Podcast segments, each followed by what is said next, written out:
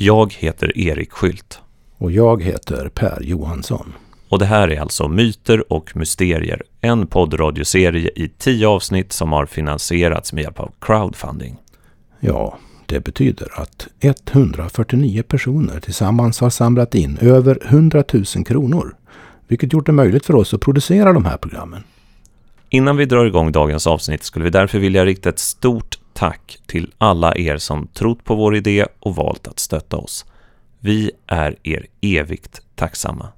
Vi vill också passa på att rikta ett särskilt tack till våra toppdonatorer, vilka är Friendly Development Group, Eva Schwarz Grimaldi och Stefan Hyttfors. Och det är också Rosenkorsorden Amork, en modern mysterieskola i filosofi, mystik, vetenskap och kultur. Det är också Stakston, en digital tankesmedja och kommunikationsbyrå som drivs av författaren och mediestrategen Britt Stakston. Och vi vill också tacka Byggfenomen, arkitektkontoret som inte ligger i tiden. Samt Digital Life, en tidning om den digitala världen som täcker allt från teknik och pryltester till film, musik och spel. På digitallife.se så kan man kostnadsfritt prenumerera på pdf-tidningen.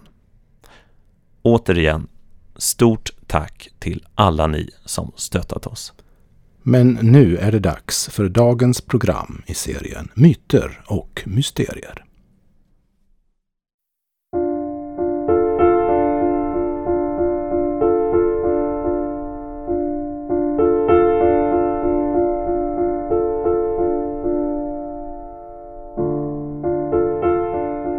Att träda in i någon av högmedeltidens stora gotiska katedraler innebär en hisnande känsla.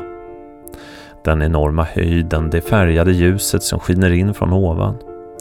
Det är en skönhetsupplevelse, en sublim känsla skapad av stenens tyngd och de gamla byggnadsmästarnas enorma skicklighet. Men här finns även något annat. Ett mörker, något hotfullt, något som vid en första anblick kan vara svårt att få ihop med det religiösa budskapet, som nu för tiden är så centrerat kring mildhet, barmhärtighet och kärlek.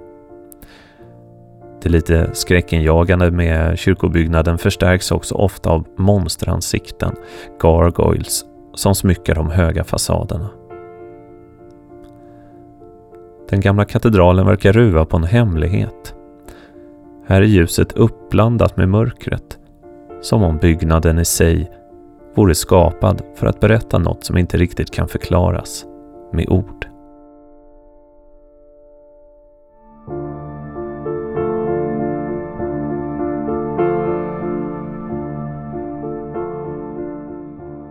På håll är det inte mycket som verkar binda samman den lilla landsortskyrkan utanför Hässleholm med de stora gotiska katedralerna nere på kontinenten. Men Mariakyrkan i Brönnestad, där vi ska spela in dagens program, det är ingen vanlig kyrka. Trots att den på håll när vi kommer åkande bilen från Hör ser ut som vilken annan kyrkobyggnad som helst. Det är först när vi kliver in och ställer oss med bandspelaren i mitten av kyrkan Ja, det är när vi böjer huvudena bakåt och blickar upp mot de gamla målningarna i valven ovanför oss är det är först då som vi förstår att det i det här kyrkorummet finns något väldigt speciellt. De är målade i rött, härstammar från medeltiden och visst är det bilder ur Jesu liv. Hans eh, barndom längre bort längs med mittgången, hans prövningar och korsfästelser rakt ovanför våra huvuden. Men här finns också något annat. För under bilderna i Bibeln, ja mer i ögonhöjd, där finns något som man aldrig ser i en nybyggd kyrka i Sverige idag. Ett eh, groteskt ansikte. En hotfull varelse som inte verkar komma från denna värld. Och har man väl upptäckt ett sådant ansikte in i kyrkan så inser man snabbt att de finns lite varstans i rummet. Vi är här idag för att ta vid där det förra programmet slutade. Man eh, skulle kanske kunna kalla det för en alkemisk process, en berättelse om förvandling som har uråldriga rötter. En prövning. Att möta mörkret, att stirra den djupaste rädslan i vitögat. kan den här esoteriska myten vara något som även inspirerat kristendomen. Du lyssnar på Myter och mysterier som idag har rubriken Demoner. Alltså någonting som jag länge har tyckt varit märkligt det är att om man själv på egen hand läser evangelierna. Alltså om man inte går till en vanlig Svenska kyrkan, kyrkan idag och lyssnar på en predikan eller några av textläsningarna utan själv bläddrar i evangelien, kanske läser dem från första sida till sista, vilket ju faktiskt inte tar så väldigt lång tid. Så är det, ja visst, Jesus gör en del under, han går på vatten, han botar sjuka och han verkar vara en väldigt eh, speciell person på många vis. Men det som i alla fall för mig är svårast att förstå det är att han driver ut så oerhört många andar. Hela tiden. Alltså det verkar vara det han sysslar med den stora delen av tiden. Det är det han gör, sen predikar han också. Men, men det är som andutdrivare som han verkar ja, på något sätt göra sig känd. Och det där är ju intressant för det hör man ju nästan aldrig någonting om i i alla fall de predikningar jag tar del av. Så vad är det här? Vad är det evangelisterna menar när Jesus driver ut de onda andarna? Det är för mig ett mysterium faktiskt. Ja, det korta, enkla svaret på en sån fråga det är att hela meningen med att Jesus i egenskap av Guds son så kallad kom till jorden överhuvudtaget, det var att han skulle besegra djävulens välde och driva ut demonerna. Det var poängen med alltihopa. Så i den mån man oskadliggöra dem skulle man kunna säga. Det finns ju eh, även, enligt, eh, även enligt Nya Testamentet och senare i hela kristna kyrkans historia så finns det naturligtvis insikten eller föreställningen eller konstaterandet, hur man nu vill se det, att demonerna försvann ju inte efter Jesu död och återuppståndelse. De fortsatte att verka. Men vad han, vad han enligt den teologiska läran åstadkom var att han kväste djävulens välde för gott kan man säga. Alla demoner lyder ju under djävulen eller Satan. På ett eller annat sätt, direkt eller indirekt. Det är en hel hierarki av, av djävlar och demoner det är frågan om. Så i och med att Jesus anses ha besegrat Satan själv i sin död och återuppståndelse så så var den här riktigt destruktiva makten som man ansåg att de stod för besegrad. Så återigen, hela poängen med Hela poängen med evangelierna, hela poängen med kristendomen, hela poängen med Jesus, det är att han besegrar demoner. Så i den mån man inte pratar om det i kyrkan så pratar man inte så mycket om Jesus egentligen, på ett sätt. Den intressanta frågan för oss idag är naturligtvis, vad har det här, har det här någon verklighetsbäring överhuvudtaget? Vad betyder det? I vilken utsträckning ska man tolka det här? I, eller om man säger så här, i vilken utsträckning finns det en möjlighet att tolka det här på ett sätt som gör evangelierna realistiska? Och eller i vilken utsträckning är man hänvisad till att tolka det metaforiskt eller psykologiskt? Det, det blir på sätt och vis för oss moderna människor den avgörande frågan. Men vi kan eh, dröja kvar vid, vid Jesus och, och hans gärning först, så som det står. En av de första sakerna man kan läsa i, i Matteus evangeliet, det första evangeliet i vår bibel. Fjärde kapitlet tror jag. Det, det, tror jag vi ska citera. För det är helt centralt egentligen för, för, för fortsättningen. Mm. Kanske ska sätta oss här ja. i någon av bänkarna. Ja. Var någonstans har vi egentligen bäst utsikt? Det är kanske här då. Under Jesu barndom och... Här är en rolig detalj alltså som jag bara vill nämna. Det är att det finns en bild där Jesus är barn. Maria eh, håller på att sy kläder till honom eller något liknande. Och sen så har Jesus en gåstol med tre hjul, tre förstås, som han lär sig gå med hjälp av. Ja, det är sött.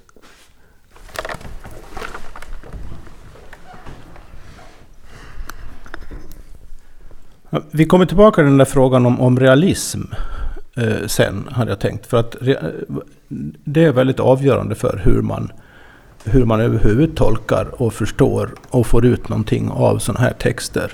Vad man egentligen lägger i ordet realism. Det har vi pratat om mycket i, i andra avsnitt på olika sätt. Vad, vad, vad är verkligheten? Hur är verkligheten beskaffad? Vad, vad uppfattar vi som verkligt? Och så vidare. Vi återkommer till det. Men om vi om, om vi läser här först vad det står i Matteusevangeliets fjärde kapitel om eh, en av de första sakerna Jesus såsom vuxen utsattes för enligt den här berättelsen så står det så här. Och det är, jag tror jag ska läsa upp det mesta av det faktiskt för att det, det är nyckel till, till mycket här de som till äventyrs då och då går i kyrkan och kanske råkat höra det här. Och i vilket fall så tror jag de flesta på ett eller annat sätt har, har, har hört talas om det. Men det kan vara intressant att se vad det verkligen står. Jesus fördes av anden ut i öknen för att sättas på prov av djävulen. När han hade fastat i 40 dagar och 40 nätter blev han till slut hungrig. Då kom frestaren och sa till honom. Om du är Guds son så befall att de här stenarna blir bröd. Jesus svarade. Det står skrivet, människan ska inte leva bara av bröd utan av varje ord som utgår ur Guds mun. Sen tog djävulen honom med sig till den heliga staden och ställde honom högst uppe på tempelmuren och sa Om du är Guds son så kasta dig ner. Det står ju skrivet, han ska befalla sina änglar och de ska bära dig på sina händer så att du inte stöter foten mot någon sten. Jesus sa till honom. Det står också skrivet, du ska inte sätta Herren din Gud på prov. Nu tog djävulen honom med sig upp på ett mycket högt berg och visade honom alla riken i världen och deras härlighet och sa Allt detta ska jag ge dig om du faller ner och tillber mig. Då sa Jesus till honom Gå din väg, Satan. Det står ju skrivet Herren din Gud ska du tillbe och endast honom ska du dyrka. Då lät djävulen honom vara och änglar kom fram och betjänade honom. Jaha, vad, vad sjutton betyder det här nu då? Det låter ju som... Eh, det, nu ska man ha klart för sig att det här står i Matteus-evangeliet. Matteus-evangeliet är lite speciellt för att det, det, det är ganska väldigt starkt judiskt färgat på många vis. Och det är väldigt mycket skrifthänvisningar och så kallade skriftbevis. Och här har vi ju Alltså skriften då är ju i det här sammanhanget Gamla Testamentet. Här har vi då Jesus och djävulen som citerar eh, vad de kristna kallar för Gamla Testamentet. För varann. De liksom argumenterar som skriftlärda här med varann. Det tycker jag, det, det slår mig alltid som lite, lite ja, komiskt är väl inte rätt ord. Men det är på något sätt så himla genomskinligt hur den retoriska avsikten med det här med det här avsnittet på ett plan. Men om vi skrapar lite mera här på ytan. Jesus är ju då i någon mening Guds representant i mänsklig gestalt. Han uttrycker och är i sin person gudomlig. Men han är, det här är ju ett evangelium då innan den här senare teologiska dogmatiken utvecklades i det som blev kristna kyrkan. Det här är alltså skrivet innan det fanns någon organiserad kristen kyrka så som det senare blev. Så senare har man ju då läst in naturligtvis hela den teologiska apparaten i det här. Men när man läser bara den här texten som, som den är så finns ju inte den egentligen med. Så det väsentliga är väl här att i det här läget är Jesus fortfarande i grund och botten en väldigt stark och andeingiven människa, men dock en, egentligen en vanlig människa som inspireras att ge sig ut i öknen för att söka sanningen i princip. För det står ju att det första som står är att han fördes av anden ut i öknen. Det var någonting som fick honom att, som kallas för anden, som fick honom att ge sig ut i öknen. Och så står det också för att sättas i prov av djävulen. Implikationen här är ju att om man inte klarar den sortens prov så blir man inte gudomliggjord skulle man kunna säga. Alltså man får inte tillgång till de här högre energierna.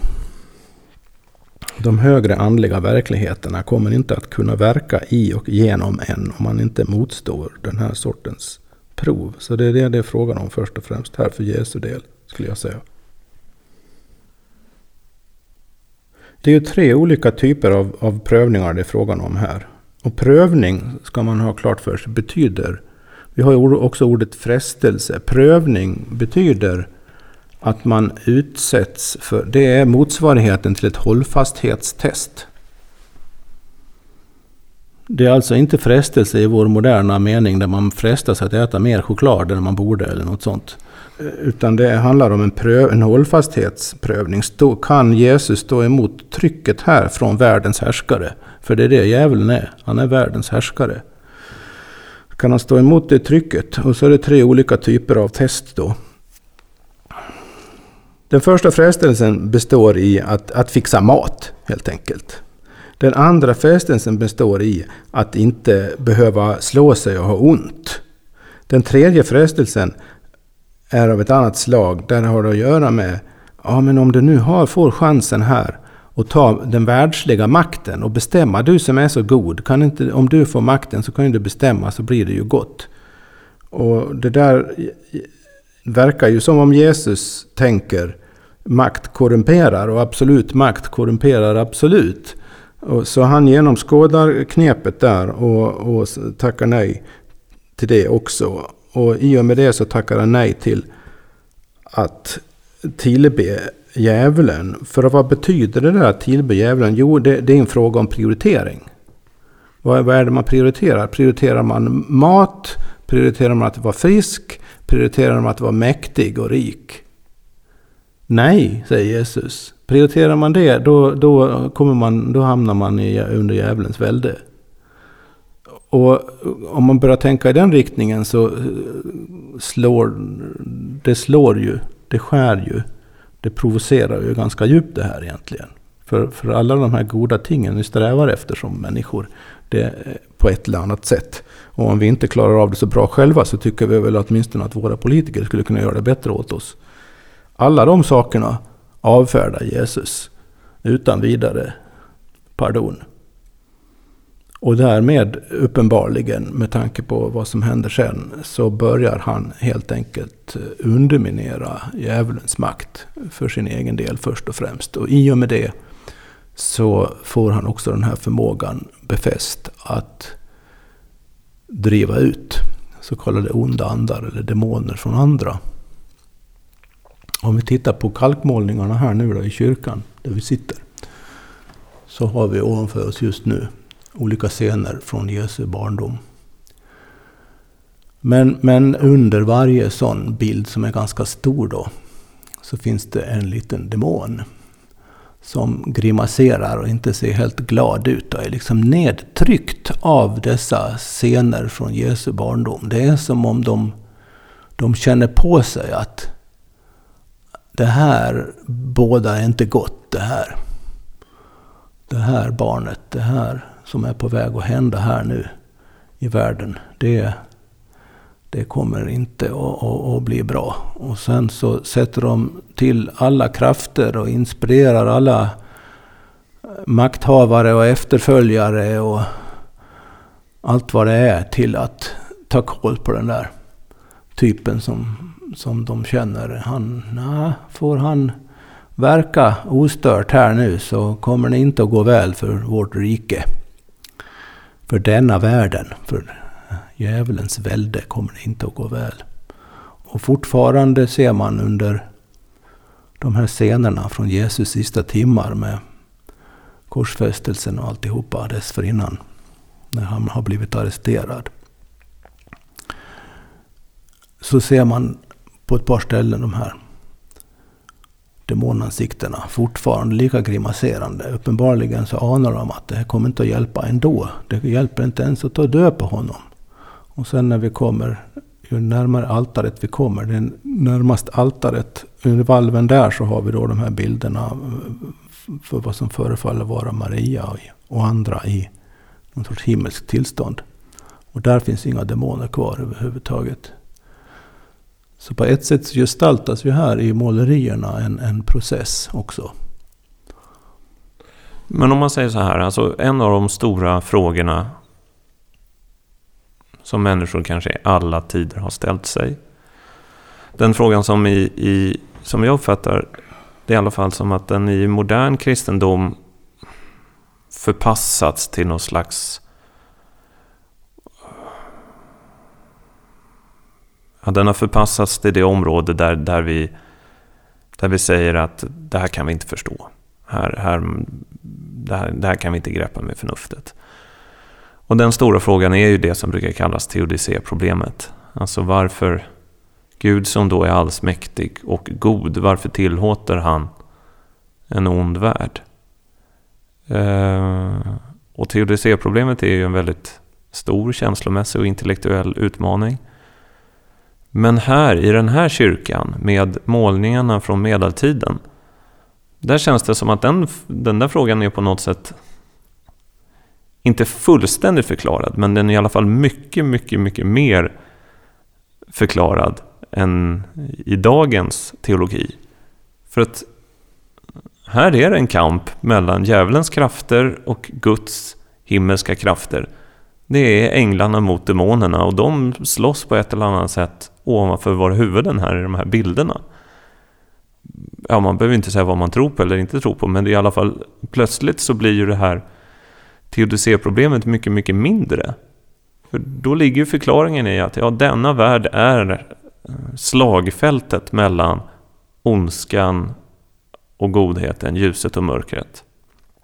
Och det är något, någon slags evig kamp om människans själ då. Där Jesus står för den, den rätta och sanna vägen och demonerna och djävulen står för den falska och den felaktiga vägen. Som jag sa nyss så är det frågan om en process här.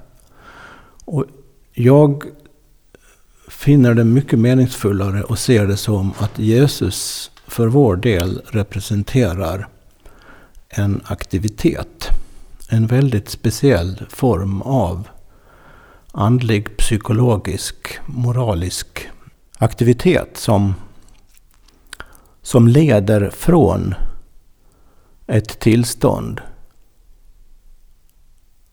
då man bildligt talat är under demonernas dominerande inflytande men gradvis sen befriar sig från det.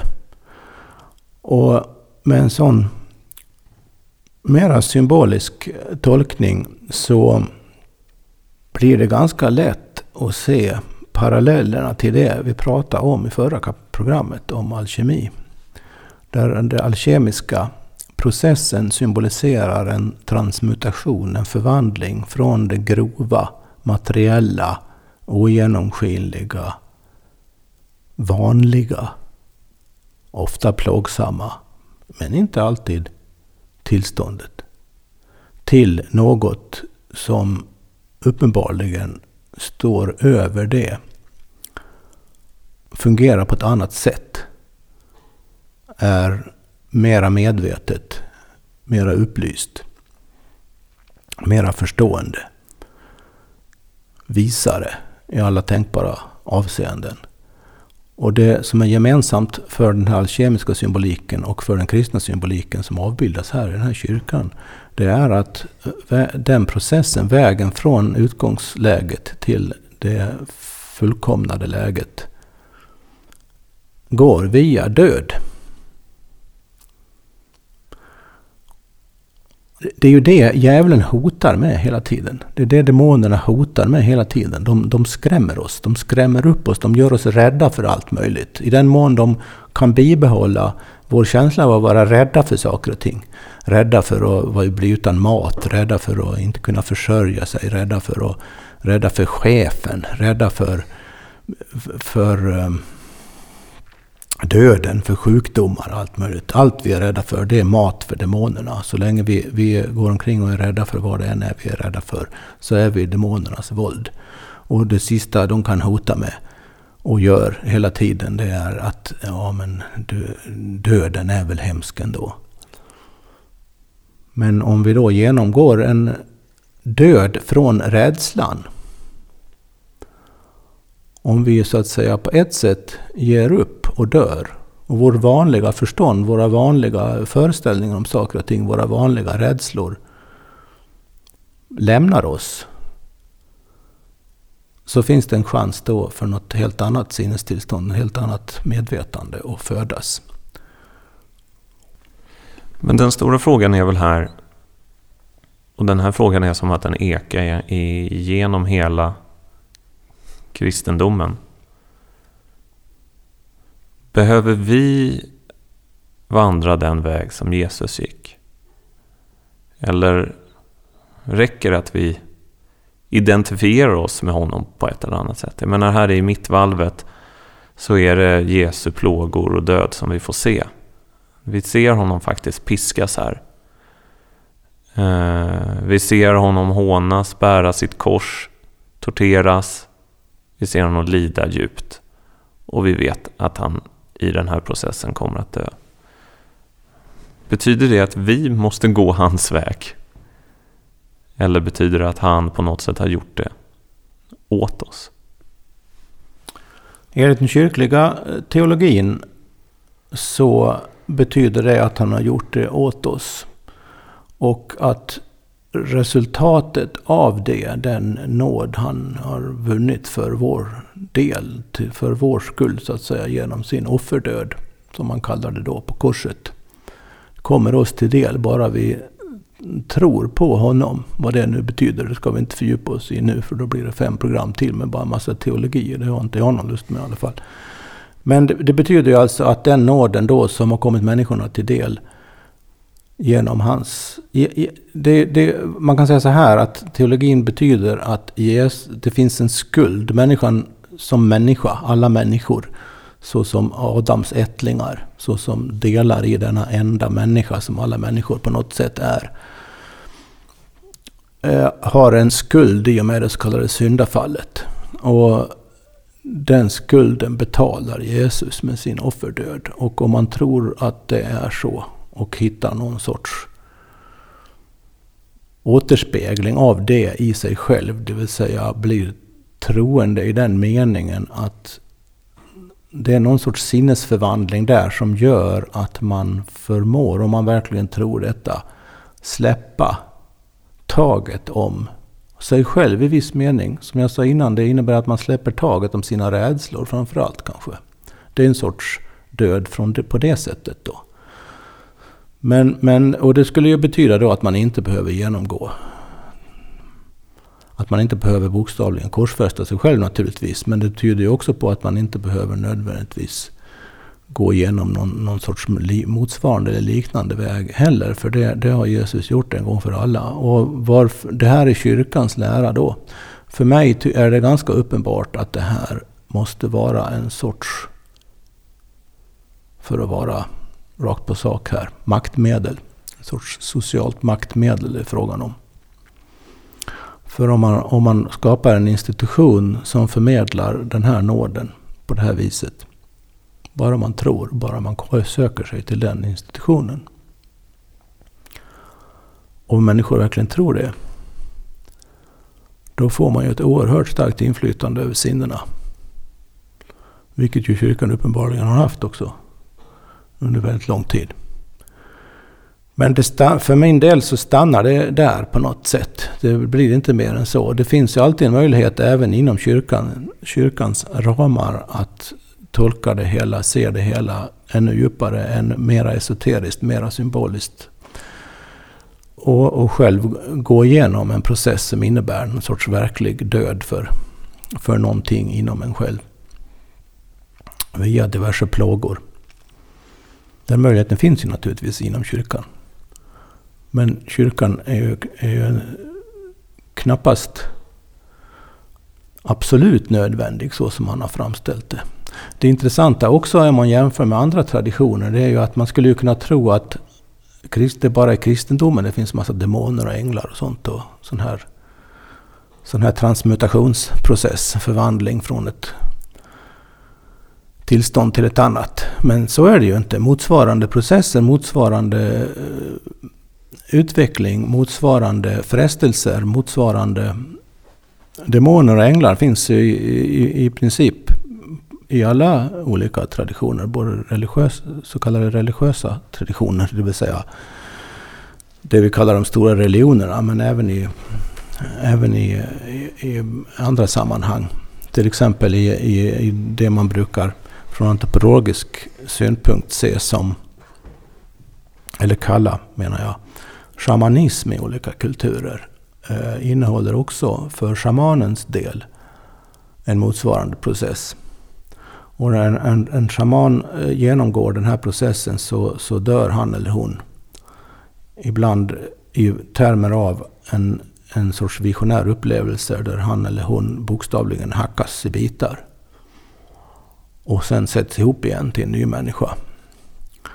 Och efter det så kan den mannen eller kvinnan som shaman också bota andra.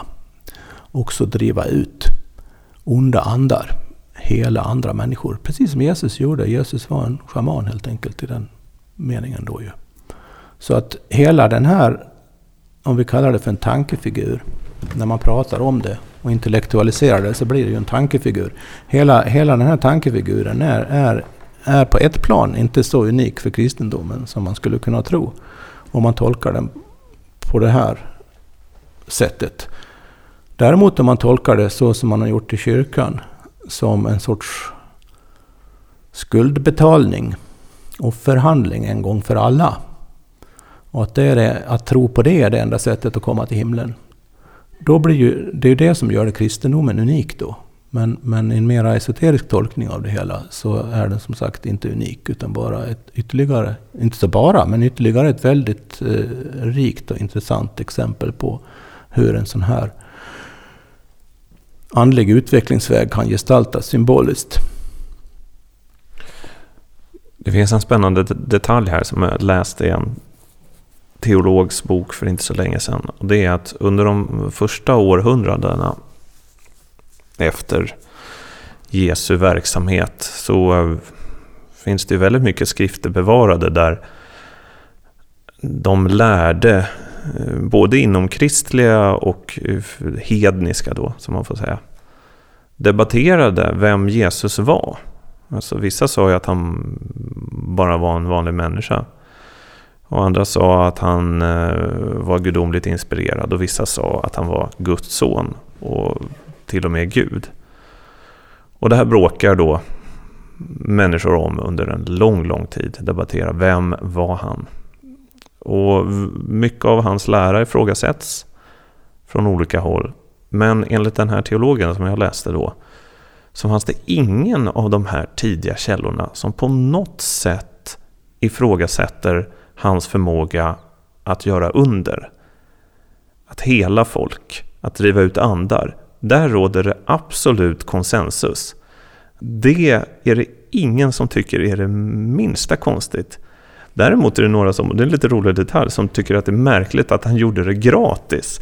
Att han alltså inte tog betalt för det. Att de, de sa att ja, men på det sättet sticker han ändå ut. För vi har ju många sådana här kringresande eh, andutdrivare, men de tar ju alltid betalt. Det här är ju ändå ett yrke.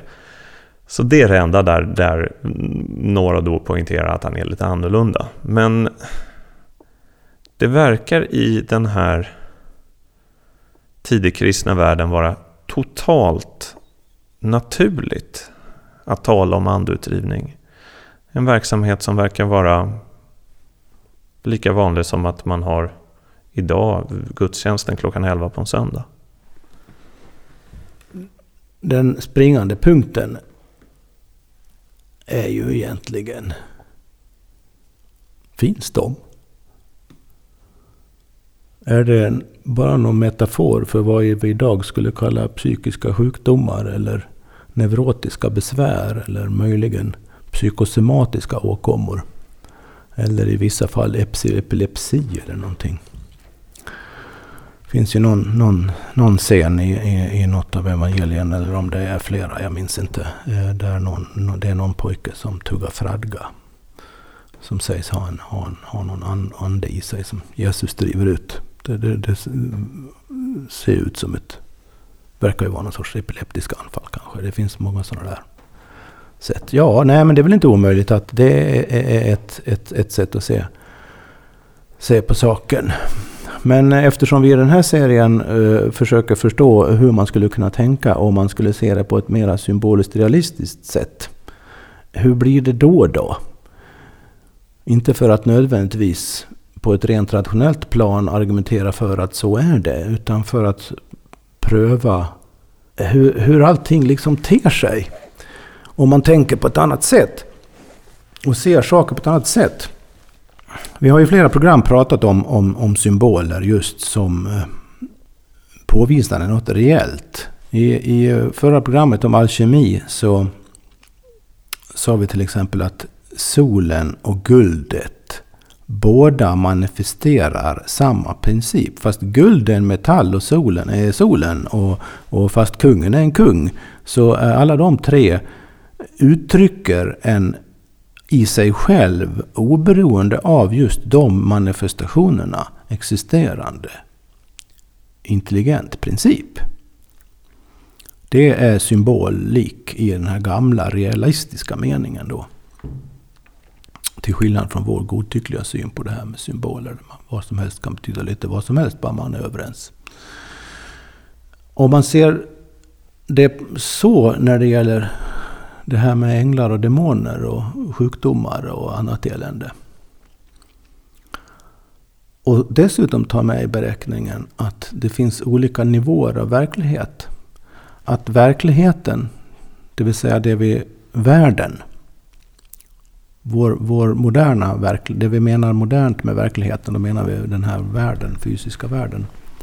Att den är alltså då en manifestation av någonting som annat, som inte är världen, men som blir världen. Så världen uttrycker någonting. Det betyder att världen symboliserar någonting. Allting i världen är en symbol. Det finns ingenting som inte är en symbol. Men det betyder också att det existerar som sig självt också. Det är bara det att själva existerandet är ett uttryck för något annat. Det är som om det finns någon sorts vällande, manifesterande kraft bakom allting. Och i, i detta vällande finns det då flera nivåer av konkretion. Och på varje nivå så finns det också intelligenser som verkar. Du, du sa något innan minns jag här i, i kyrkan att den här kampen mellan änglarna och demonerna försiggår ovanför våra huvuden. Och det är en ganska bra symboliskt uttryck för hur man ser på det här då. Att för att änglar och demoner är då sådana här för det vanliga fysiska ögat osynliga krafter som verkar under ytan på saker och ting. Men som alltså manifesterar sig i olika synliga och påtagliga upplevbara saker. Som alltså blir symboler för dem då. Så om någon, om någon får en psykisk åkomma av neurotiskt slag eller om någon får epilepsi eller om någon får cancer eller någonting. Så är det då en symbol för någonting som, det vill säga ett verkligt uttryck för någonting som äger rum bakom kulisserna. Bakom det som synes ske. Men om jag får fråga dig då. Finns djävulen? Det kan, man kan bara, jag anser att man kan bara prata vettigt om den frågan om man först ställer sig frågan hur kan det finnas en värld överhuvudtaget? För att eh, om utgångspunkten är ingenting Vilket det måste vara.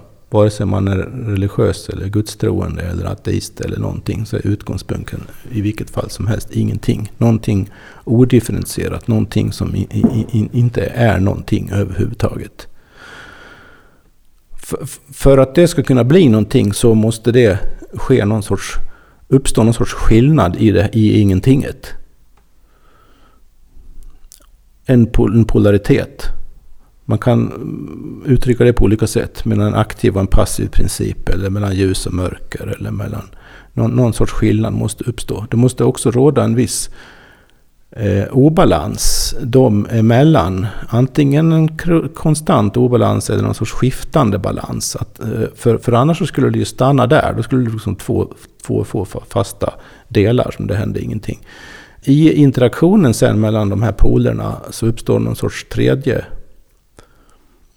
eller om man säger så här. Eh, om du har en aktiv och en passiv princip. Så den aktiva principen den strålar ut någonting. Den ger någon impuls. Den passiva principen tar emot den där impulsen. Och, och, och, och så håller det på. Och, och ur krocken där så att säga. I kontakten där. Så uppstår det något, något tredje. Så manifesteras någonting. Och, och, och det är på så sätt en, en värld kan komma till överhuvudtaget för att förenkla det här med typen av metafysiskt resonemang lite grann. Det, det, är inte så svårt att förstå rent logiskt. Även om det kan vara besvärligt att mm, göra sig någon sorts inre bild av det.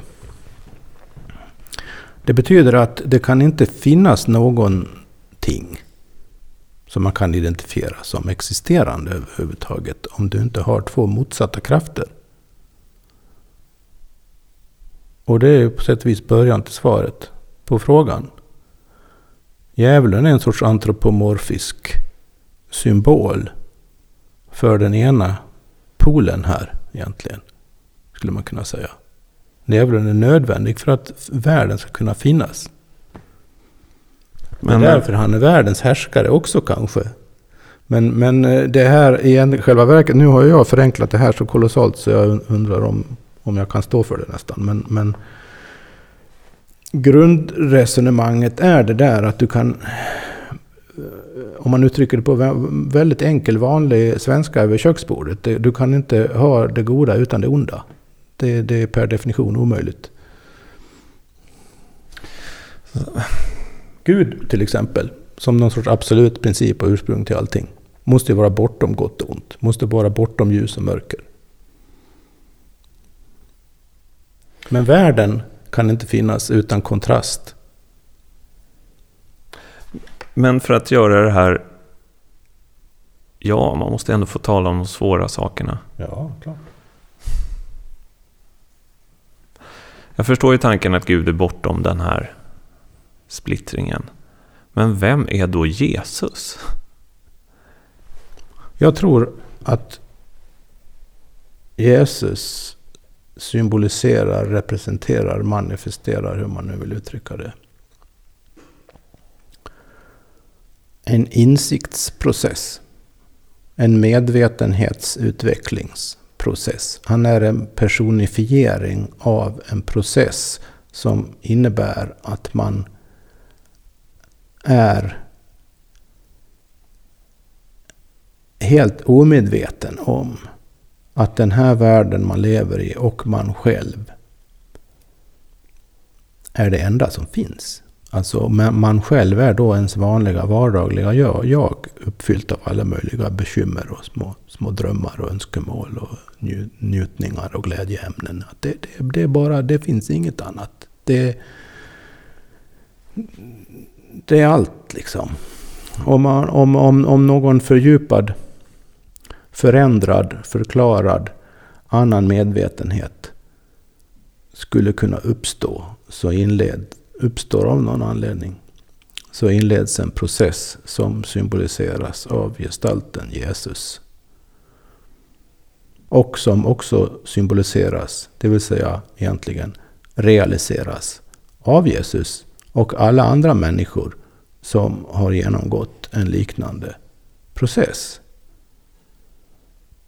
Så på det sättet är inte Jesus-gestalten unik utan ett av de kraftigaste, mest symboliskt verkningsfulla exemplen på någonting som som är generellt giltigt. Men om man då lyssnar på vad djävulen säger till Jesus där i öknen. Så verkar det vara som att det djävulen erbjuder är ju inte något... En ganska skön tillvaro som han försöker argumentera för. Verkar inte sådär jätteont det han vill att Jesus ska göra. Han vill ju bara att folk ska vara glada och mätta och friska egentligen. Jaså? Det verkar inte så på de där demonerna Jesus driver ut som orsakar allt möjligt lidande. Nej, men... Vad, vad är det djävulen lockar Jesus med? Jo, det är absolut makt i denna världen. Men om denna världen inte är hela verkligheten utan bara det yttersta resultatet av en betydligt mera omfattande och komplex realiseringsprocess med alla möjliga saker som händer och sker bakom kulisserna. Vad skulle det hjälpa att vara mäktig bara i den här världen utan att ha något insikt i, hum om vad denna världen egentligen handlar om? Vilket Jesus uppenbarligen har fått där i öknen då efter 40 dagars och 40 nätters fasta. Han går inte på den lätte. Men de flesta som hade hamnat i den situationen och mött en väldigt mäktig änglagestalt. Man får inte glömma att djävulen har den här änglagestalten också. Potentiell. Som alltså han kan visa sig som ljusets ängel lika väl. Men många andra som skulle råka ut för en sån typ skulle väl vara väldigt glada och tacksamma. Oh, jag kan bli rikaste mäktigast i hela världen. Bara jag lierar mig med den här coola typen. Men Jesus såg uppenbarligen något annat under ytan där då. Ja, men om jag bara får säga så här avslutningsvis då. Jag förstår dina tankar om, om vad ska man säga, den alkemiska processen som, som Jesus som en symbol för någon slags urmyternas urmyt om en förvandling från ett tillstånd till ett annat. Från blyet till guldet eller något liknande. Men, och det här säger jag nu som en, en brygga inför kanske de två sista programmen, eller i alla fall det sista programmet i serien jag förstår allt det där men, men jag... Här kommer jag låta väldigt kristen. Men min förhoppning är faktiskt att jag... Att, att han ska rädda mig på något sätt. Att, att han ska skydda mig från det där. Det är, det är det jag vill. Skydda dig från vad? Prövningarna. Utsätt oss in, icke för frestelse, heter det väl i gamla trosbekännelsen. Och i nya är det väl utsätt oss inte för prövning. Ja, något sånt hopp har inte jag och vill inte ha heller. Det ser jag, det ser jag som Självbedrägeri är rent ut sagt.